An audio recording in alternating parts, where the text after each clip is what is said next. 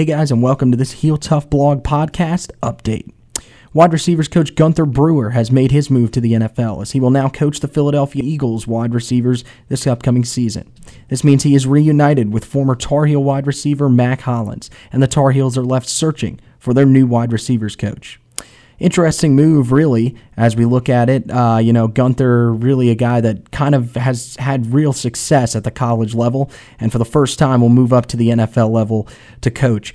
Pretty good fit for him being with wide receiver Mack Hollins. So, uh, you know, honestly, I, I think it's probably a good move for him. But the Heels are now left searching for their coach in you know at that position.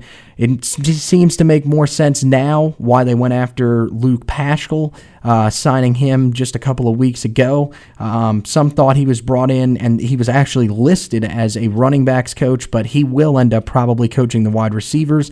And at the running backs coach position, apparently DeAndre Smith has parted ways with the Heels, meaning there is an opening there. And right now, the rumors have it that former University of Tennessee running back coach Robert Gillespie is going to be the guy that's going to take over that spot.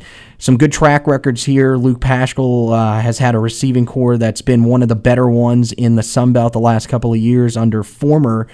Uh, offensive coordinator for the Heels, Blake Anderson, uh, who is the head coach at Arkansas State. And for Robert Gillespie, he's had some real success with the running backs that he's had come through Tennessee.